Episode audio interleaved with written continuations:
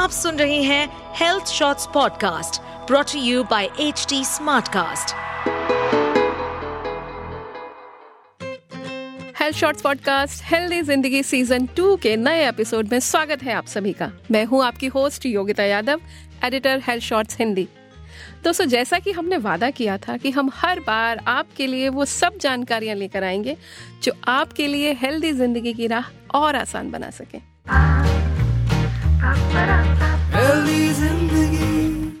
दोस्तों, ज़िंदा रहने के लिए जो सबसे ज़रूरी चीज़ है वो है हवा। और इन दिनों हमारे शहरों की हवा सबसे ज़्यादा प्रदूषित हो रही है। दिल्ली एनसीआर प्रदूषित शहरों की सूची में सबसे ऊपर है, जबकि छोटे शहरों में भी पॉल्यूशन लेवल लगातार बढ़ रहा है। जो आपकी लंग्स हेल्थ को सबसे ज़्यादा प्रभावित करता है। खासतौर से कोविड 19 महामारी के बाद से फेफड़ों के स्वास्थ्य पर ध्यान देना और भी ज़्यादा ज़रूरी हो गया है। इसलिए आज हमने हेल्दी ज़िंदगी में डॉक्टर अवि कुमार को इनवाइट किया है। डॉक्टर अवि स्वागत है आपका हेल्दी ज़िंदगी पॉडकास्ट के आज के एपिसोड में। जी नमस्कार नमस्कार दोस्तों।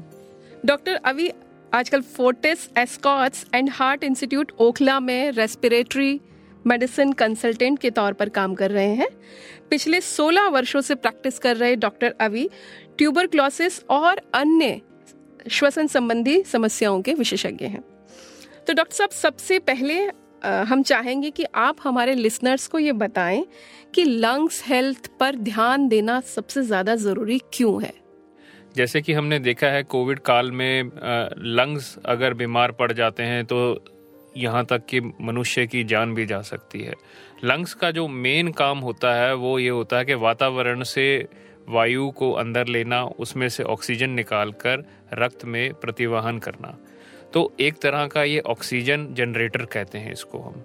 तो हमने जो ये लंग की जो समस्याओं के बारे में हमने कोविड काल में देखा है, इससे हमें ये एक हमें सूचना या ये हम एजुकेशन मिली है कि भाई हम कोविड के दौरान जो लंग्स खराब होते हैं, उसका हमने बहुत ध्यान से हमने उसको रख, रक्षा करनी है।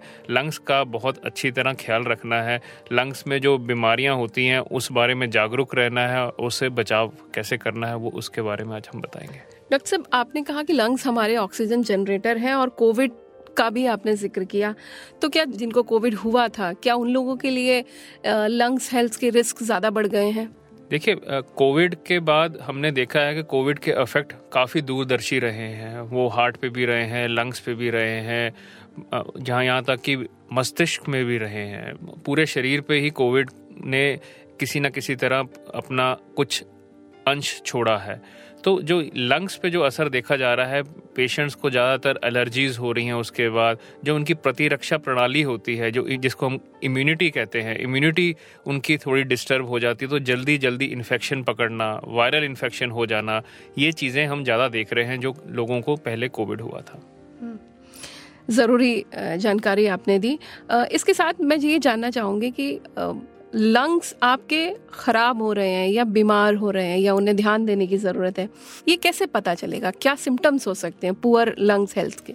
देखिए, जो सबसे कॉमन सिम्टम्स हम लंग्स के पेशेंट्स में देखते हैं लंग्स के मरीजों में देखते हैं, वो है कि सांस में दिक्कत हो जाती है उनको। शरीर से या लंग्स से साए साए की आवाज़ आ जानी होती है, छाती में जकड़न हो जाती है, खांसी बनी रहती है या बलगम आ जाती है। तो ये पाँच लक्षण सबसे कॉमन होते हैं जो हम लंग्स के पेशेंट्स में हम देखते हैं। बाकी ये होता है कि शुरुआत हमेशा अपर एयरवे सिम्टम्स जो हम कहते हैं नज़ला जुकाम, आँखों में जलन आनी या गले में खिचखिच हो जानी, इनसे शुरुआत होती है। उसके बाद नीचे जो लोअर रेस्पी ट्रैक हम कहते हैं, उसमें दिक्कतें आनी शुरू हो जाती हैं। डॉक्टर साहब, आजकल ना हमारे पास बहुत सारे क्वेरीज हमारे लिसनर्स की ये आ रही हैं कि उनको बलगम बहुत ज़्यादा बनता है कफ बहुत ज़्यादा बनता है। तो क्या अगर खांसी नहीं है, लेकिन कफ बहुत ज़्यादा बन रहा है तो क्या ये भी पुअर लंग हेल्थ का एक सिम्टम है? देखिए ये चीज़ जो एलर्जी दिखाता है। एलर्जी की वजह से ज़्यादातर लोगों को खांसी और बलगम रहती है। हम आजकल देखते हैं पेशेंट्स हमारे पास आते हैं कि खांसी हो रही है, बलगम हो रही है, घर पे उन्होंने एंटीबायोटिक स्टार्ट कर ली। ये बिल्कुल गलत धारणा है। तो जब भी आपको खांसी, बलगम होती है, या तो विशेषज्ञ से मिलिए क्योंकि ज़्यादातर केसेस में ये एलर्जी की वजह से होती है। और एलर्जी जब बढ़ती है तो सांस में दिक्कत होनी शुरू हो जाती है, साए साए शुरू हो जाता है, छाती में जकड़न शुरू हो जाती है। डॉक्टर साहब, छाती में जकड़न होना और छाती में दर्द होना, ये ऐसे सिम्टम्स हैं जो कभी कभी लोग ये सोचने लगते हैं कि हार्ट अटैक के साइंस तो नहीं है, या गैस्ट्रिक प्रॉब्लम तो नहीं है। तो क्या इसको किसी तरह डिफ्रेंशिएट कर सकते हैं हम कि ये लंग्स की वजह से हो रहा है? देखिए जनरली जो हमारे सांस के दिक्कतें होती हैं पेशेंट्स को सांस की दिक्कत होती है सीटी बचती है। ये बहुत पिक्यूलर होता है कि साई साई की आवाज़ आती है, खांसी होती है, बलगम होती है। फिर हम जब पेशेंट्स हमारे पास ओपीडी में आते हैं तो हम पल्मोनरी फ़ंक्शन टेस्ट करवाते हैं, जिससे ये पता लग जाता है कि आपकी सांस की नली में कितनी ताकत है, आपके लंग्स में कितनी ताकत है, जो आपकी उम्र के, आपकी वज़न के नॉर्मल आदमी की होनी चाहिए, उससे आपका कंपैरिजन हो जाता है। अगर सांस की नली में रुकावट होगी तो वो सांस पीएफटी में ये पकड़ में आ जाएगा। डॉक्टर साहब, अभी आपने जिस टेस्ट के बारे में बात की, मैं चाहूँगी कि आप उसके बारे में और डिटेल में बताएँ कि किन लोगों को ये टेस्ट करवाना चाहिए और किस तरह ये टेस्ट होता है। जनरली देखिए जो पल्मोनरी फ़ंक्शन टेस्ट इसको हम कहते हैं जो हमारे सांस की नली की ताकत के बारे में हमें बताता है कि हमारी सांस की नली में ऑब्स्ट्रक्शन है या रिस्ट्रिक्शन है। जनरली हम उन लोगों के लिए एडवाइस करते हैं जिनको सांस लेने में दिक्कत होती है या खांसी या न, या बलगम कॉन्स्टेंटली रह रहा होता है। तो इन पेशेंट्स पे हम जनरली पीएफटी एडवाइस करते हैं। आजकल एक नया टेस्ट आ गया है जिसको कहते हैं फिनो जो सांस में कितनी आपकी स्वेलिंग है उसके बारे में वो बताता है स्वेलिंग जनरली जो एलर्जी को दर्शाता है। तो फिनो हम उन पेशेंट्स में यूज़ करते हैं जिनमें सांस की नली में एलर्जी की वजह से स्वेलिंग होती है। जी। आ, वो कौन सी चीज़ें हैं जो आपके फेफड़ों को बीमार करती हैं या इस तरह के एलर्जी या इन्फेक्शन का कारण बनती हैं? देखिए सबसे इंपॉर्टेंट चीज़ तो प्रदूषण है जो आजकल हम देख ही रहे हैं। दिल्ली बिल्कुल गैस चैम्बर बन गया है। तो प्रदूषण की वजह से ये आ, हमारे लंग्स कमज़ोर होते हैं। कॉन्स्टेंटली प्रदूषण जो हम देखते हैं इसमें पर्टिकुलेट मैटर होता है 2.5 जो एक अल्ट्रा फाइन इनहेलेबल मैटर होता है जो हमारी सांस की नलियों के अंदर तक चला जाता है और आराम से नीचे अंदर जाके इन्फ्लामेशन और इन्फेक्शन करने का पूरा उसमें ताकत रखता है। तो इसमें मेटल आयंस भी होते हैं पॉलीसाइक्लिक हाइड्रोकार्बन्स भी होते हैं जो कैंसर तक भी कर सकते हैं। तो एक तो यही है कि भाई एयर पोल्यूशन की वजह से हमारे लंग्स ख़राब होते हैं। दूसरा स्मोकिंग टोबैको स्मोक अब जो लोग स्मोकिंग करते हैं, वो तो बीमार होते ही हैं। सेकंड हैंड स्मोक भी होता है। जो लोग उनके पास बैठे होते हैं, वो भी इनहेल कर लेते हैं और उनको भी दिक्कत होती है। तो सेकंड हैंड स्मोक से आप जाने अनजाने उसके प्रभाव में आ जाते हैं और लंग्स आपके ख़राब होने लग जाते हैं। तो सेकंड हैंड स्मोक से बचना है एयर पोल्यूशन से बचना है। जैसे आप करते हैं कि अपना खाना पीना आप अच्छा रखेंगे, अपना पानी खूब पियेंगे तो इन चीज़ों से आप थोड़ा बचाव रख सकते हो। सर, स्मोकिंग में कुछ ऐसी चीज़ें भी हैं, सिगरेट या बीड़ी के अलावा, टोबैको के अलावा, जैसे मॉस्किटो कॉयल्स हैं। इसका भी धुआँ मुझे लगता है कि शायद लंग्स को बीमार करता है।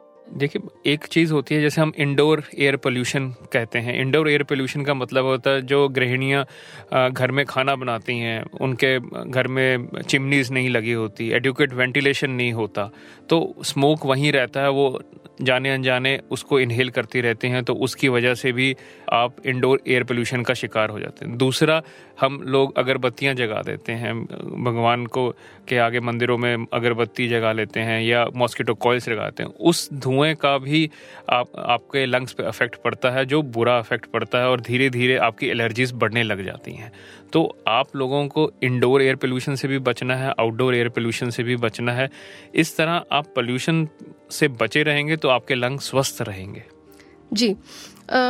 आजकल योगा एंड ब्रीदिंग एक्सरसाइज इसको लोग बहुत रिकमेंड करते हैं। क्या वास्तव में ये लंग्स हेल्थ के लिए फ़ायदेमंद है? देखिए ये बहुत इम्पोर्टेंट चीज़ है कि एक तो ब्रीदिंग एक्सरसाइजेज हम काफ़ी अपने जो पेशेंट्स हमारे ओपीडी में आते हैं, उनको एडवाइस करते हैं। जिन लोगों को पहले ही रेस्पिरेटरी डिसीज़ हैं, या जिनको कार्डियक डिसीज़ हैं, या जिनको लिवर डिसीज़ हैं, उन सब लोगों को हम ये एडवाइस करते हैं कि ब्रीदिंग एक्सरसाइजेज करते रहिए अपने। ब्रीदिंग एक्सरसाइजेज बहुत आसान होती हैं, जैसे नाक से लंबी सांस ली और मुँह से सीटी की तरह बाहर निकाल ली इससे आपके लंग्स में एक पॉजिटिव एक्सपिरेटरी पीप बनती है जिससे आपका लंग्स अच्छा काम करते हैं। दूसरा हम अगर वो भी नहीं कर सकते तो नॉर्मल वॉक कर लीजिए। वॉक भी तब करिए जब धूप निकल जाए। सुबह सुबह मत करिए क्योंकि आप पोल्यूशन के चक्कर में आ सकते हैं और आपको बीमार पड़ सकते हैं। इसके अलावा भी कुछ तरीके हैं जिनसे हम अपने लंग्स को बूस्ट कर सके? देखिए लंग्स को जो बूस्ट करने के लिए सबसे इम्पोर्टेंट चीज़ होती है कि अपना खाना पीना ठीक रखें। खाना पीना ठीक रखें जो एंटीऑक्सीडेंट चीज़ें हैं जैसे फ्रेश फ्रूट्स हैं या फल हैं या हरी सब्ज़ियाँ हैं उनको आप खाइए, जिनमें एंटीऑक्सीडेंट्स होते हैं। दूसरी चीज़ जो जिन फल में विटामिन सी होता है, जैसे संतरा हो गया, नींबू हो गया, सेब हो गए, इनमें विटामिन सी होता है। ये एक एंटीवायरल विटामिन होता है, जिससे आपके लड़ने की क्षमता वायरल इन्फेक्शन के अगेंस्ट बढ़ती है। तो इन चीज़ों का सेवन करेंगे तो आपकी इम्यूनिटी बेटर होगी, प्रतिरक्षा जो प्रणाली है वो स्ट्रांग होगी और इससे आप इन्फेक्शन से लड़ पाएँगे। पानी खूब पीजिए। अपना पानी पीते रहेंगे, इतने पोल्यूशन में अगर पानी पीते रहेंगे तो आपकी जो रक्त संचार है वो ठीक रहेगा, आपका सांस लेने का जो ऑक्सीजन है वो ठीक रहेगा। तो पानी खूब पीना है, फल फ्रूट खाना है, हरी सब्ज़ियाँ खानी है तो इससे आपके लंग्स अच्छा काम करते रहेंगे। डॉक्टर साहब, मान लीजिए कि बीमार हो ही गए आप इन्फेक्शन आपको हो ही गया एलर्जी आपको हो ही गई तो इसका उपचार क्या हो सकता है? देखिए, आजकल जो हम देख पा रहे हैं कि लोग आ रहे हैं, लोग जल्दी वायरल से ग्रस्त हैं। वायरल जल्दी ये होता है कि दो या तीन दिन में अपने आप फीवर ख़त्म हो जाता है। हाँ उसके बाद बॉडी एक ज़रूर रहता है, आपको थकान रहती है, काम करने में मन नहीं लगता। वो भी धीरे धीरे आपकी जो इम्यूनिटी है, वो उसको ठीक कर देती है। तो ज़्यादातर लोग जो होते हैं, वो अपना बीमार होते हैं तीन चार दिन में ठीक हो जाते हैं बट उस दौरान खाना पीना अच्छा रखना है। अगर बुखार होता है तो बुखार के लिए आप अपना पैरासीटामोल ले सकते हैं। सिम्टोमेटिक रिलीफ के लिए एंटी एलर्जिक ले सकते हैं बट जल्दी एंटीबायोटिक शुरू मत करिए। दूसरी चीज़, अगर तीन या चार दिन के बाद भी बीमार रहते हैं तो अपने विशेषज्ञ डॉक्टर से ज़रूर अपना एक सलाह ले लीजिए कि भाई चार दिन हो गए हैं, बुखार नहीं उतर रहा है, कुछ हमने टेस्ट करवाने हैं तो उसी हिसाब से हम करवा सकते हैं। तो जनरली वायरल के दौरान खाना पीना अच्छा रखना है, पानी खूब पीना है, अपना सिम्टोमेटिक ट्रीटमेंट लेना है बट एंटीबायोटिक से थोड़ा बचें। सर, आप बार बार खाने की बात कर रहे हैं तो क्या कुछ ऐसे फूड्स भी हैं जो आपके लंग्स को और ख़राब कर सकते हैं? देखिए जनरली तेल, चिकनाहट वाले चीज़ें जनरली हम लोगों को कहते हैं कि ये चीज़ें कम रखें, क्योंकि इन चीज़ों से शरीर में वज़न बढ़ता है ऑक्सीडेंट लेवल्स बढ़ते हैं तो जो लंग्स पे भी हानिकारक होता है, अगर वज़न बढ़ेगा तो ऑटोमेटिकली लंग्स का काम करने की क्षमता धीरे धीरे कम होती जाएगी। तो चिकनाहट वाले चीज़ें, जिसे आजकल हम जंक फ़ूड कहते हैं, उनसे बचाव रखना है, तली हुई चीज़ें, इन चीज़ों से आप बचाव रखिए। आपने एक बड़ी ज़रूरी बात बताई कि मोटापा भी आपके फेफड़ों के लिए नुकसानदायक है। तो ये कैसे इफ़ेक्ट करता है? यानी कि ओबेसिटी के साथ आपका लंग्स हेल्थ के रिस्क भी बढ़ जाते हैं। देखिए, जल्दी ओबेसिटी अपने आप में एक तरह की महामारी है, जिसमें ज़्यादातर लोग नहीं जानते कि भाई एक टर्म होती है ऑब्स्ट्रक्टिव स्लीप एपनिया इसमें रात को सोते वक्त पेशेंट्स की ऑक्सीजन कम हो जाती है, सांस रुक जाती है और दिन के टाइम में मरीज़ को ऐसा लगता है कि भाई शरीर में जान ही नहीं है। उनकी जो आ, काम करने की क्षमता होती है वो भी कम हो जाती है।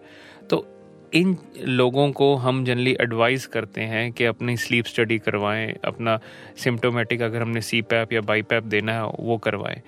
ये भी देखा गया है कि ऑब्स्ट्रक्टिव स्लीप एपनिया वाले पेशेंट्स में दमा भी ज़्यादा होता है उनमें सांस लेने की क्षमता वो भी ज़्यादा होती तकलीफ़ें भी ज़्यादा होती हैं।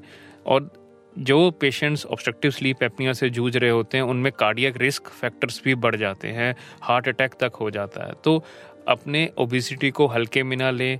ज़्यादातर लोग हमें यह बोलते हैं कि हमें तो खराटे शुरू से ही आते हैं बट ये एक रिस्क फैक्टर है हार्ट डिसीज़ के लिए लंग डिसीज़ के लिए। तो इससे सावधानी से अपने डॉक्टर से मिलें। क्या हर्ब्स कुछ मदद कर सकती हैं क्या? जैसे ज़्यादातर लोग जब भी उनको कफ होता है तो वो गर्म पानी पीते हैं या लेमन टी पीते हैं या रेगुलर टी पीते हैं तो ये काम करती हैं क्या चीज़ें? देखिए, ज़्यादातर हम बीमार पड़ते हैं तो हमें ट्रिगर्स होते हैं। ट्रिगर्स सबसे जो कॉमन ट्रिगर्स होते हैं वो होता है कि डस्ट होता है, दूसरा ठंडा पानी होता है। तो हमें ज़्यादातर देखा गया है कि ज़्यादातर लोगों को गर्म चीज़ों से आराम मिलता है। चाहे आप गर्म चाय ले लीजिए, चाहे गर्म पानी पी लीजिए, चाहे आप लेमन टी पी लीजिए। तो जो गुनगुनी चीज़ें होती हैं वो आपके शरीर को बेहतर सूट करती है जब आप बीमार पड़ते हैं। इसका मतलब इनको ले सकते हैं आप और लेते रहना बिल्कुल, चाहिए। है ना ऐसा तो नहीं कि कैफीन बहुत ज़्यादा हो गया तो डिहाइड्रेट हो जाएँगे आप। देखिए उसकी भी एक नियंत्रण रूप में ही आप उसको लीजिए। हर एक चीज़ कुछ भी अत्याधिक करेंगे तो उसका नुकसान होना शुरू हो जाता है। एक सीमा में लेंगे तो अपने आप वो आपको लाभदायक होगी। जी डॉक्टर साहब, आप ट्यूबर के एक्सपर्ट हैं, है ना? और ये लंग से जुड़ी हुई बहुत कॉमन बीमारी है जो सबसे ज़्यादा होती है और कोविड के बाद हम देख रहे हैं कि इसके केसेस भी बड़े हैं। तो इसका जब हम उपचार करवा रहे होते हैं तो रिकवरी के लिए वो कौन सी चीज़ें हैं जिस पर आपको सबसे ज़्यादा ध्यान देना है? देखिए सबसे इम्पोर्टेंट चीज़ टीबी का सफलता के उपचार सिर्फ़ दो ही हैं। एक पेशेंट को रेगुलर अपनी दवाई खाते रहना है। इसमें कोई नागा नहीं होना चाहता। जैसा खाना खाते हो, आप रोज खाना खाते हो, वैसे ही दवाई आपने रेगुलर और बिल्कुल नियमित रूप से लेनी है। दूसरा, खाना पीना बहुत अच्छा रखना है। हम मरीजों को उत्साहित करते हैं कि आप प्रोटीन खाइए। रोज़ एक अंडा खाइए, जिससे आपका प्रोटीन लेवल बढ़ा रहे, आपको जो दवाइयाँ हम दे रहे हैं वो सूट करती रहें और जो कीटाणु है, जो बैक्टीरिया है, आपका जो टीबी का बैक्टीरिया है, वो दब जाए और ख़त्म हो जाए। तो दो सबसे इम्पोर्टेंट जो चीज़ें हैं, एक तो खाना अच्छा रखना है दूसरा दवाई नियमित रूप से लेनी है। मान लीजिए जो अंडा नहीं खाते हैं उनके लिए आप क्या सुझाव देंगे? जल्दी प्रोटीन इंटेक बढ़ाना है। प्रोटीन इंटेक चाहे आप अपना पनीर खा लीजिए चाहे दालें खा लीजिए चाहे आप अपना सोया चाप खा लीजिए तो प्रोटीन इंटेक आपने अच्छा रखना है। अगर आप अपना खाना पीना अच्छा रखेंगे तो दवाइयाँ भी आपको सूट अच्छा करेंगी आपका ट्रीटमेंट भी अच्छा चलेगा और आप टीबी मुक्त हो जाएँगे। थैंक यू डॉक्टर साहब। आपने लंग्स हेल्थ के बारे में बहुत ज़रूरी जानकारियाँ हमें दी। मुझे लगता है लिसनर्स को इनका ज़रूर फ़ायदा होगा और वो इस पॉल्यूशन में भी अपने फेफड़ों का ज़्यादा ध्यान रख पाएँगे। बहुत शुक्रिया। धन्यवाद ये था हमारा आज का एपिसोड इसे प्रोड्यूस किया है दीक्षा चौरसिया ने और एडिट किया है संजू अब्राम ने। आपको कैसा लगा हमें ज़रूर बताएँ। आप मुझसे कनेक्ट कर सकते हैं Yogita dot Yadav at Hindustan Times dot com पर। हेल्दी ज़िंदगी सीज़न टू पॉडकास्ट को शेयर करें अपने दोस्तों और प्रियजनों के साथ, क्योंकि पहला धन निरोगी काया। हेल्थ इज़ वेल्थ इस पॉडकास्ट पर अपडेटेड रहने के लिए हमें फॉलो करें एट एच डी हम सारे मेजर सोशल मीडिया प्लेटफॉर्म्स पर मौजूद हैं। और ऐसे पॉडकास्ट सुनने के लिए लॉग ऑन टू डब्ल्यू